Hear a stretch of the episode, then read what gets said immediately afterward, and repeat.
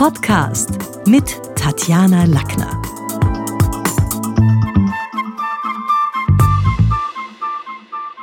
Jetzt bin ich ja doch schon auch ein paar Jahre auf der Welt und war natürlich Kind, bin zweifache Mutter, meine Tochter wird 30 nächstes Jahr und lebt augenblicklich in Westaustralien.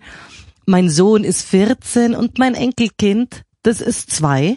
Und ich weiß natürlich, wenn ich zurückschaue, jetzt mal ganz ohne der professionellen Brille, wie schwierig es ist, oft diese verschiedenen ähm, Generationen mit ihren Merkmalen, in Erfahrungen, auch ihren Werten auf einen Nenner zu bringen. Und ich habe mir gedacht, ich bringe da heute mal ein bisschen Licht ins Dunkel, was wir denn da für Generationen augenblicklich in unserer Welt haben. Auf der einen Seite die sogenannte stille Generation. Das sind, die werden auch in, in der akademischen Welt, ich unterrichte auch an sieben Unis, als die Veteranen bezeichnet.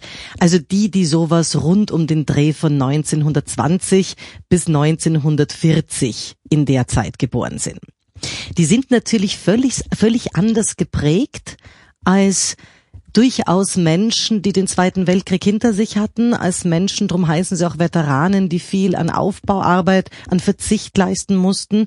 Im Vergleich zu ihren Kindern, den Babyboomern, das sind Menschen, die sind rund um, also es geht immer um plus 15, plus minus 15 Jahre, rund um 1950 geboren, die bekannt geworden sind als die sogenannte Babyboomer-Generation die mit den Nachwirkungen des Krieges jetzt nicht mehr viel zu tun hatte, aber dafür die in der politischen Prägung den Kalten Krieg erlebt hat, diese Ost-West-Geschichte Amerika, Russland, was natürlich schon auch die beiden unterscheidet.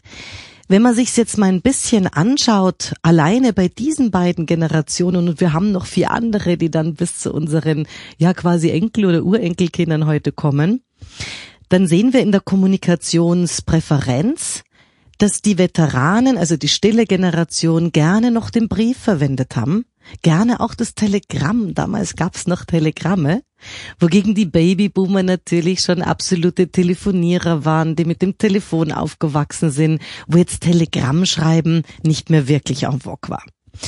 Die stille Generation ist die, die am allerstärksten von Angesicht zu Angesicht kommunizieren möchte und wo es auch wichtig ist, dass man den anderen irgendwie sieht und hört. Was, was bei den Babyboomern und natürlich allen Generationen danach sehr stark übers Internet und virtuelle Dinge wie, ja, zum Teil natürlich äh, Videokonferenzen und Co., wo es zwar auch angesichtig ist, aber nicht mehr live abgelöst wird. Die stille Generation hatte auch noch, und das unterscheidet sie deutlich von allen jüngeren Generationen, hatte ganz klar noch die Geschichte, Arbeitszeit läuft from nine to five. Also wenn es jetzt ein Bürojob ist, dann beginnt man hier manche schon um acht, viele natürlich in den Lehrberufen schon deutlich früher. Ein Bäcker kann nicht um acht beginnen, sondern der muss um drei raus. Aber da gibt's noch fixe Arbeitszeiten, es gibt noch eine gewisse Obrigkeitshörigkeit. Also es zählt noch was, was die eigenen Altvorderen sagen. Es ist wichtig noch zu hören, was sagt der, was sagt der Pfarrer in der Gemeinde, was sagt irgendwie der Anwalt. Also es gibt auch noch ein Autoritäts, eine Autoritätshörigkeit, die mit jeder Generation ein bisschen verschwunden ist und bei der übernächsten Generation wieder ein bisschen aufpoppt. Also Karriere hat damals gemacht in der stillen Generation jemand, der bei einem bekannten Unternehmen war, jemand, der bei Siemens oder irgendwie bei großen Corporate-Unternehmen untergekommen ist und dort eine Karriere machen konnte. Ja, im Prinzip von von, vom Einstieg. Viele haben in der Postabteilung irgendwo begonnen und sich raufgearbeitet bis in gewisse Sektionen. Das hat damals geheißen, die Karriereleiter zu erklimmen. Das ist natürlich bei den Babyboomern, die die 1950 geboren sind, ein bisschen anders. Die sind, wie gesagt, mit dem Telefon aufgewachsen und da war schon klar, also man kann nicht nur bei einem Unternehmen bleiben. Es ist wichtig, sich viele verschiedene Unternehmen auch anzuschauen, äh, durchaus auch einen Jobwechsel irgendwann nochmal zu machen und nicht nur in einem Unternehmen hier von, von, von vielleicht vom kleinen Lehrling bis hinauf zum Chef es werden lassen. Ich glaube, das Interessante für unsere stille Generation und auch für die Babyboomer sind die drei Generationen, die jetzt danach kommen und natürlich auch völlig anders kommunizieren, völlig andere Werte haben. Ähm, da, wo man von außen betrachtet, das Gefühl hat, die bicken nur am Handy. Und da ist es, glaube ich, schon auch sinnvoll, mal zu schauen, naja, wenn die am Handy bicken, was ist denn das, was sie so band? Was ist denn in Wirklichkeit das, worauf diese Generation so abfährt, was deren Werte sind? Und da haben wir die Generation X. Also Generation X ist eine, der ich selber angehöre. Das sind alle, die rund um 1970 geboren sind. 1970 wieder plus minus 15 Jahre. Politisch geprägt war meine Generation wahrscheinlich am stärksten vom Fall der Berliner Mauer, also diesen, dies, wo so das Ende des Kalten Krieges auch diese UdSSR damit Geschichte war. Äh, in meiner Generation, wir waren schlimme Kinder. Wir waren ganz schlimme Kinder. Die Generation X war deswegen schlimm, weil sie das Gefühl hatte, null Bock, no future, keine Zukunft sehe ich, wir werden eh nicht mehr das Geld verdienen können, das die Altvorderen verdient haben. Und interessanterweise sind wir heute aber zu ziemlichen Workaholics geworden. Wir sind heute die, die weitgehend dieses auch steuerlich dieses System stemmt. Also von den schlimmen Kindern, die geraucht haben schon relativ früh. Wir haben damals gefärbtes Fanta getrunken, natürlich Zwini, Erdbeerkombino und Co. Ähm, was bedeutet, da hat sich auch in den 80er Jahren die Punk-Szene entwickelt. Das waren so die Menschen mit den aufgestellten Igelhaaren, die zum Teil auch wild angesprühte Farben hatten. Also es war so eine Re Revolte gegen die Obrigkeit, die nicht so gefärbt war wie die Revoluzer der 68er Generation der Babyboomer. Ähm, das war es nicht. Das war auch durchaus nicht unbedingt was, womit wir uns in der Generation X identifizieren konnten. Denn die Babyboomer waren ja doch es war eine Generation, die aus der Studentenrevolte raus hier natürlich auch für freie Liebe und äh, möglichst viel Partnerwechsel war. Also nichts, was meine Generation da sehr begeistert hat, muss ich ehrlich sagen. Und ich habe das natürlich in der eigenen Familie. Also ich habe natürlich mit einer 1920 geborenen Großmutter jemanden aus der stillen Generation, mit einer Mutter, die 1950 geboren ist, jemanden aus der Babyboomer-Zeit. Ich bin 1970 geboren, meine Tochter ist 1990 geboren, also klassische Generation Y. Also wir sind ja fast wie im Lehrbuch. Und jetzt schauen wir uns mal also an, was diese Generation Y die, die wir heute in den U-Bahnen sitzen sehen und wo alle immer sagen, die hängen nur am Handy, also ab da geht's los, was die so ausmacht. Die sind heute eben, ja, wenn sie 1990 geboren sind, dann sind sie um die 29, 30, ein paar älter. Äh, politisch geprägt waren sie wahrscheinlich oder sind sie tatsächlich am stärksten von der Terrorgeschichte. Also Terror ist ein Thema erstmals wieder und zwar völlig anders als noch in dieser Terroristengeschichte der 70er Jahre mit IRF und Spanien und so weiter. Also wir wissen heute, dass Terror, wann immer irgendwo ein Auto einen mega Bumm macht, äh, denkt sich niemand mehr, oh Gott, ein Keilriemen, sondern man hat irgendwie immer sofort das Gefühl, wow, was ist los? Kommt's von irgendwo? Also so eine gewisse Ohnmacht auch in der Angst. Die Generation Y zeichnet aus, dass sie ganz schwer in eine Vollbeschäftigung zu kriegen ist. Das sind nicht mehr die Menschen, die man mit der Karotte Geld locken kann, äh, die dann gerne in einer 40-Stunden-Beschäftigung bleiben. Also für mich als Generation X ist wahrscheinlich noch sowas wie Interrail erfunden worden. Die Babyboomer und auch die, auch die äh, stille Generation waren, waren der Ansicht, zuerst die Arbeit, dann das Spiel. Zuerst lernst du mal was Gescheites und dann kannst irgendwie machen, was du willst. Zuerst machst die Hausübung und dann gehst runter im Park, in Hof, wohin auch immer. Das ist natürlich schon bei mir nicht mehr so gewesen, Generation X, 1970 geboren, wenn du das Jahr über brav warst. Dann darfst du vielleicht auf Interrail fahren, also dann darf man zumindestens dort. Und das ist was, was für die Generation Y, die 1990 Geborenen, gar nicht mehr stimmt.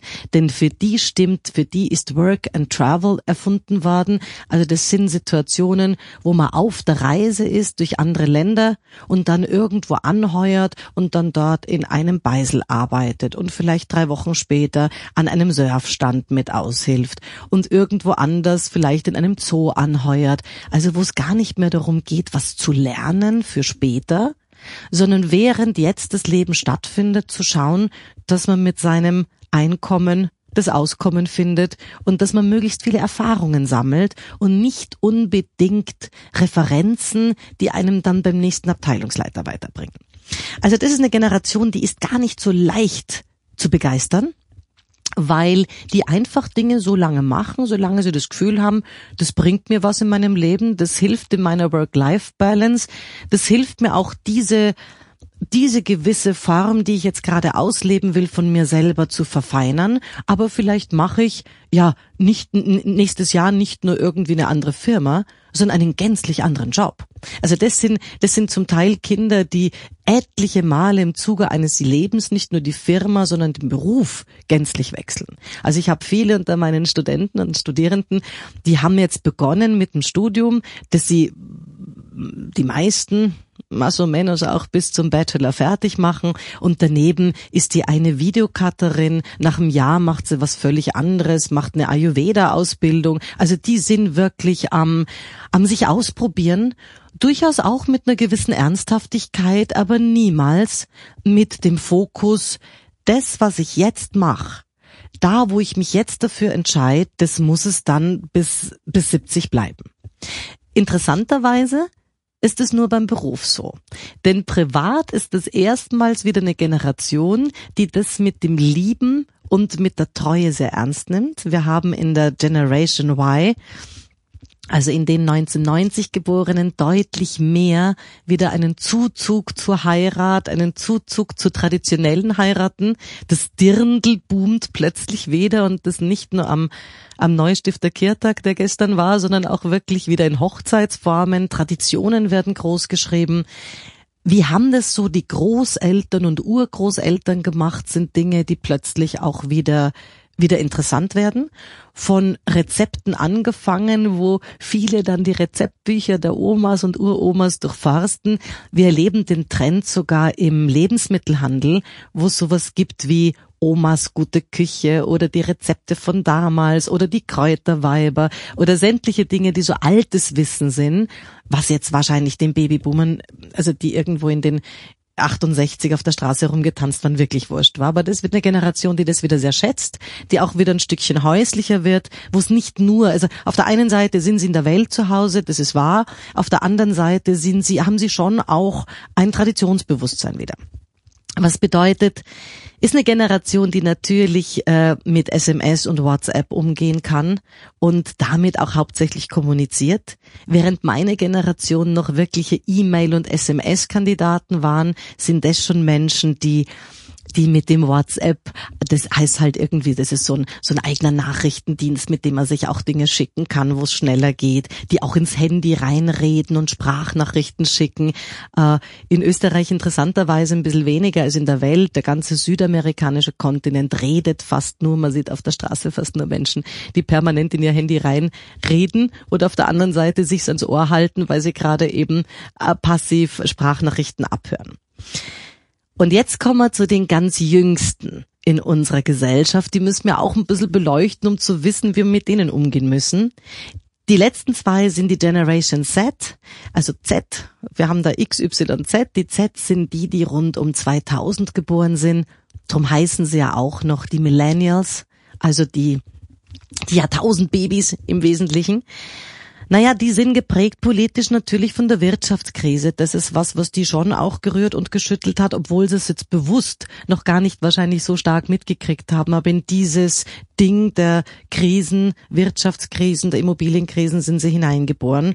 Des ökonomischen, oh Gott, oh Gott, irgendwie ist was gefährlich. Das ist ein anderes Gefühl, als ich in den 70er Jahren hatte. Die 70er Jahren waren golden. Ja, also da konnte man wirklich noch eine Menge, da konnte man noch selber sein Haus bauen und seine Firma Firma aufbauen, das ist für die Generation Y und Z schon nicht mehr so erfreulich. Die Generation Z ist eine, die sehr bemüht ist um Sicherheit und Stabilität. Also für die ist, für diese Kinder ist es gar nicht so leicht, wenn sie zu Scheidungskindern wären, was jetzt für die Generation X und Y nicht das große Problem war, weil die ohnehin mit sich und der Welt beschäftigt waren. Das ist für die Z-Kinder wieder ein bisschen anders. Die leben natürlich mittlerweile Das ist eine Generation, wo sich eine weitere abgespalten hat, nämlich die, die um 2005 geboren sind. Da wissen heute die Forscher noch gar nicht, wie sie sie nennen. Also wir im akademischen Sinne sagen zu denen iGen. Warum? Weil es die erste Generation ist, die gänzlich mit dem iPhone, also mit dem Smartphone aufgewachsen ist.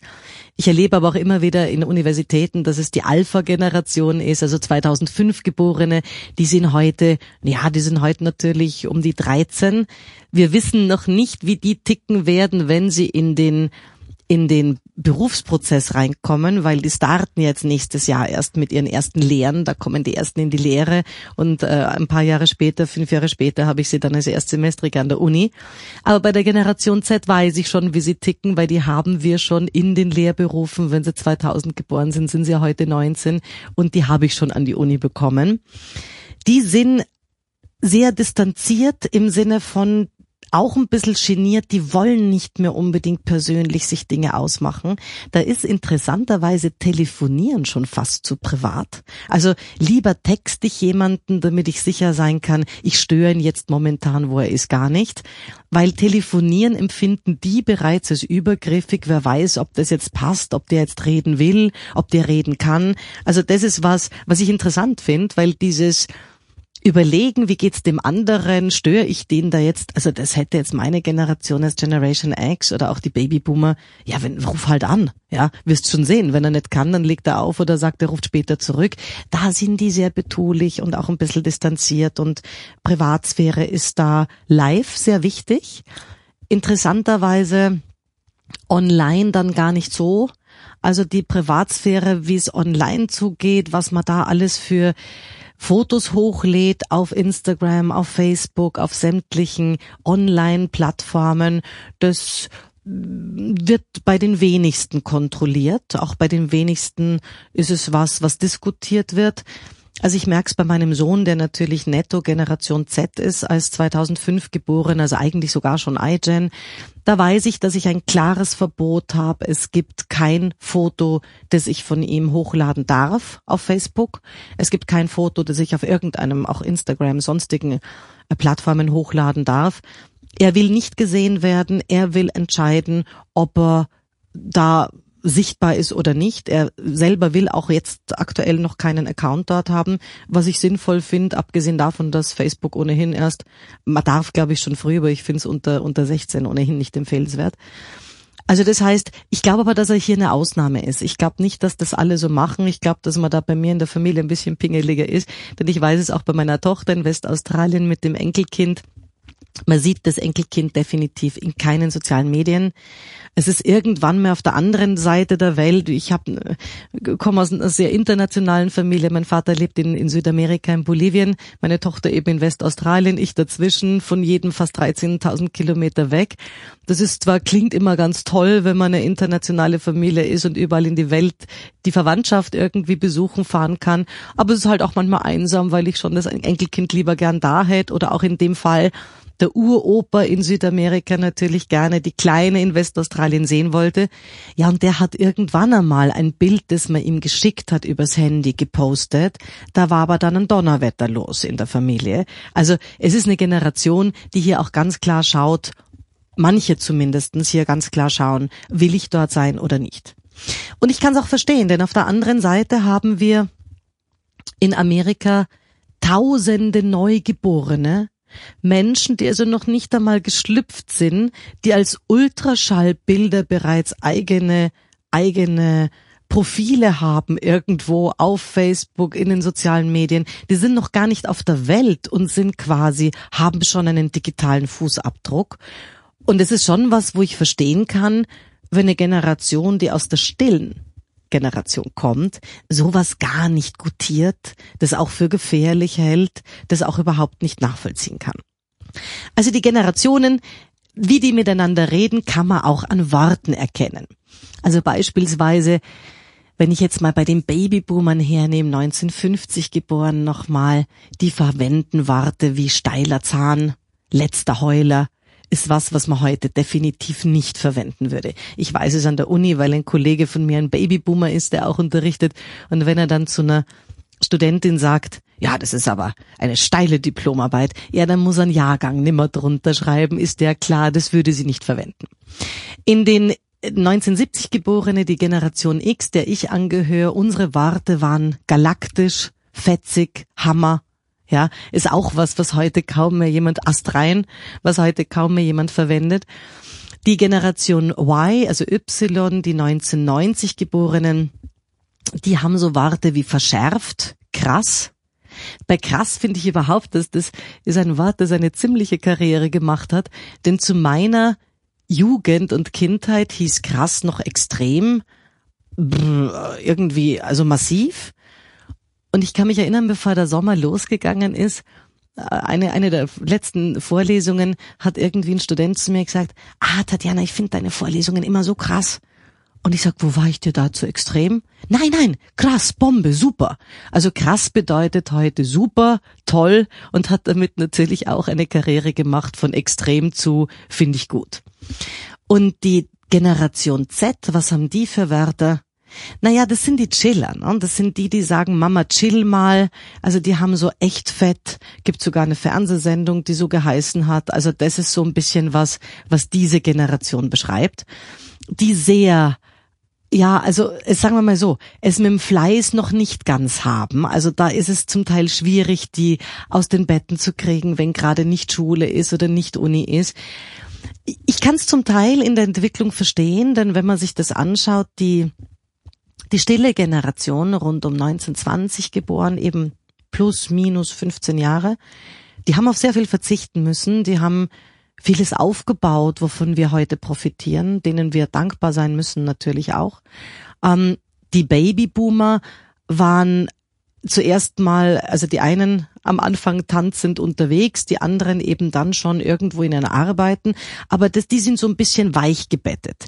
Die, die 1950 geboren sind, sind insofern weich gebettet, denn die haben den harten Krieg nicht mehr erlebt, sondern sind in die Wirtschaftswunderjahre der 50er und 60er Jahre geboren und manche sogar haben, konnten da noch die, die goldenen 70er Jahre mitnehmen und sind ähm, definitiv in die Wirtschaftskrisenzeiten, dort wo unsere Kinder heute sind, nicht reingekommen. Also die sind irgendwie am weichsten gebettet, die haben jetzt nicht wahnsinnig viele Repressalien erleben müssen sind übrigens, also wer gehört da dazu? Auf der anderen Seite die, die gerne ähm, ja auch so ein bisschen gescheit daherreden. Ich denke da an jemanden wie Joschka Fischer, ist so ein klassischer Babyboomer, also selber nicht den großen Verzicht gehabt, aber dann immer der Welt auch erklärend, also damals, also in Deutschland jetzt zum Beispiel als grüner Politiker, wie die Welt funktioniert. Das ist heute ein bisschen anders. Die Kinder, die heute in der Generation Y und Z geboren sind, die haben es nicht ganz leicht, was die Zukunftsaussichten angeht. Natürlich, wenn wir uns in der Welt umhören und umschauen, auch nicht ganz leicht, was die Klimageschichte angeht. Da ist es nicht sicher, ob wir diesen, diesen Turnaround, diese Chance noch hinkriegen, dass, ja, dass wir eine gesunde Welt haben, dass diese Welt heilt, denn die Welt hat ganz offensichtlich Fieber. Und auf der einen Seite hat die Welt Fieber und ist erhitzt und auf der anderen Seite ist aber die soziale das soziale Miteinander eher kühl. Also da haben wir so zwei Phänomene, die da aufeinandertreffen. Ja, und also ich finde, ich finde, wenn man sich die Generationen anschaut, äh, dann ist es was, wo ja, wo man schon merkt, wir müssen auch ein bisschen aufeinander hinhören, in welchen Werten, in welchen gesellschaftlichen in welchen Kategorien, in welches jemand reingeboren. Denn wenn ich weiß, dass jemand, äh, dass für jemanden es noch wichtig ist, was sagen Obrigkeiten, äh, was sagt, das was sagt äh, irgendwie ein Minister, dann ist es natürlich anders, als wenn man sagt, ah, mir sind Obrigkeiten völlig wurscht. Oder wenn die nächste Generation dann sagt, ich schaffe mir meine, also viele von denen, die Generation Y und Z sind, die kreieren heute Berufe, die es in ein paar Jahren dann geben wird. Denn viele der Berufe gab es vor einigen Jahren noch nicht. Also da ist so diese diese Herangehensweise auch von Eltern oder Großeltern, jetzt sag einmal, was studieren willst. Du musst dir ja überlegen, was lernen oder studieren willst. Das hilft nichts. Denn Viele der Berufe, ich denke jetzt an Webdesigner zum Beispiel, die gab es vor einigen Jahren noch gar nicht. Content Manager, ja, gab es vor vielen Jahren noch nicht. Das heißt, es sind jetzt durchaus auch Generationen, die sich gerade selber ihre Welt, ihre Berufswelt, ihre Arbeitswelt kreieren und wo dieses klassische, du musst jetzt erstmal eine, eine, eine Lehre machen oder eine akademische Laufbahn haben und dann irgendwann mit 30, wenn du dir die Hörner abgestoßen hast, auf viel verzichtet hast, dann darfst du vielleicht irgendwas verlangen von deinem Chef und von der Welt. Das funktioniert heute nicht mehr so. Und da wären die auch nicht zu halten. Ganz im Gegenteil, wir sehen's.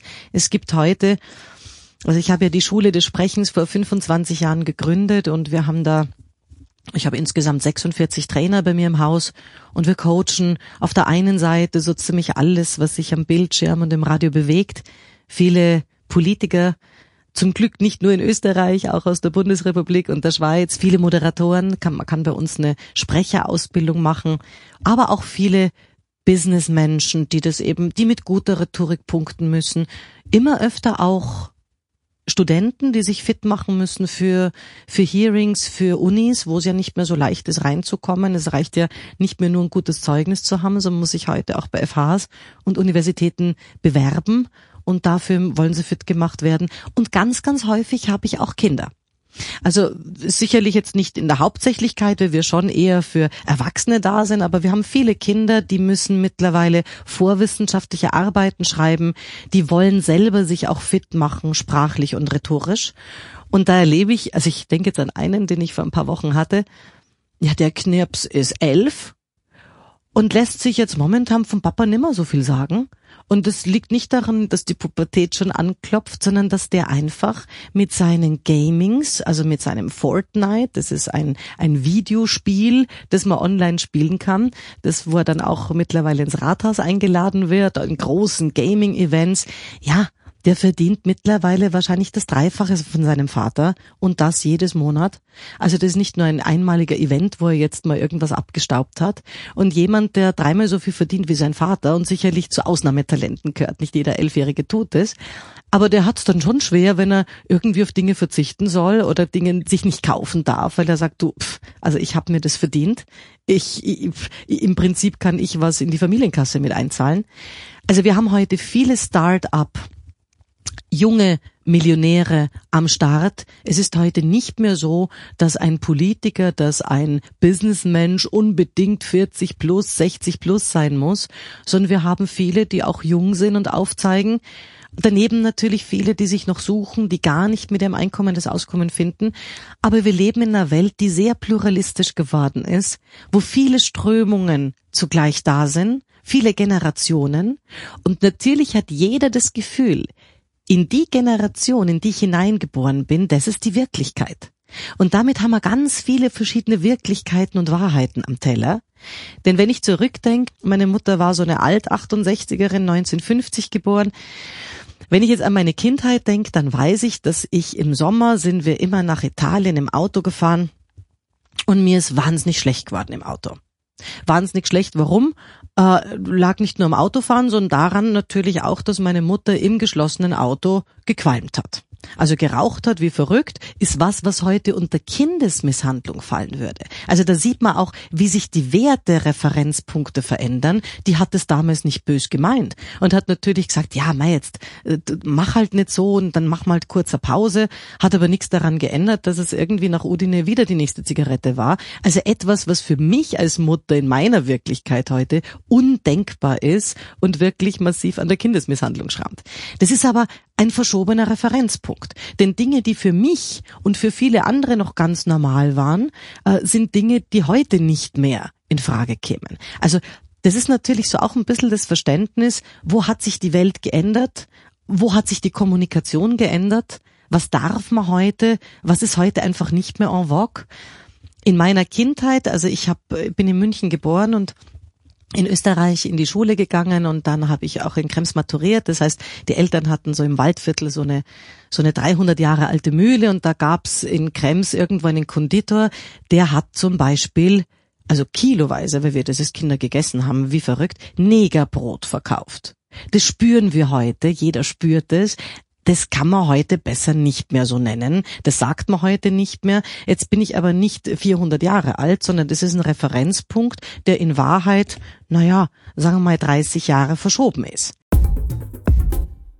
Ich will zeigen, das, was wir in unserer Jugend, in unserer Kindheit als die Wahrheit, als das Richtige empfunden haben, ist möglicherweise heute auch schon ein bisschen überholt, auch schon ein bisschen verjährt und durchaus was, wo wir vielleicht auch von anderen Generationen, obwohl sie jünger sind, obwohl sie nicht so viel Erfahrung haben, aber auch ein bisschen was lernen können. Und hier sehe ich die große Verbindung momentan zwischen den, zwischen den Älteren und den Jüngeren.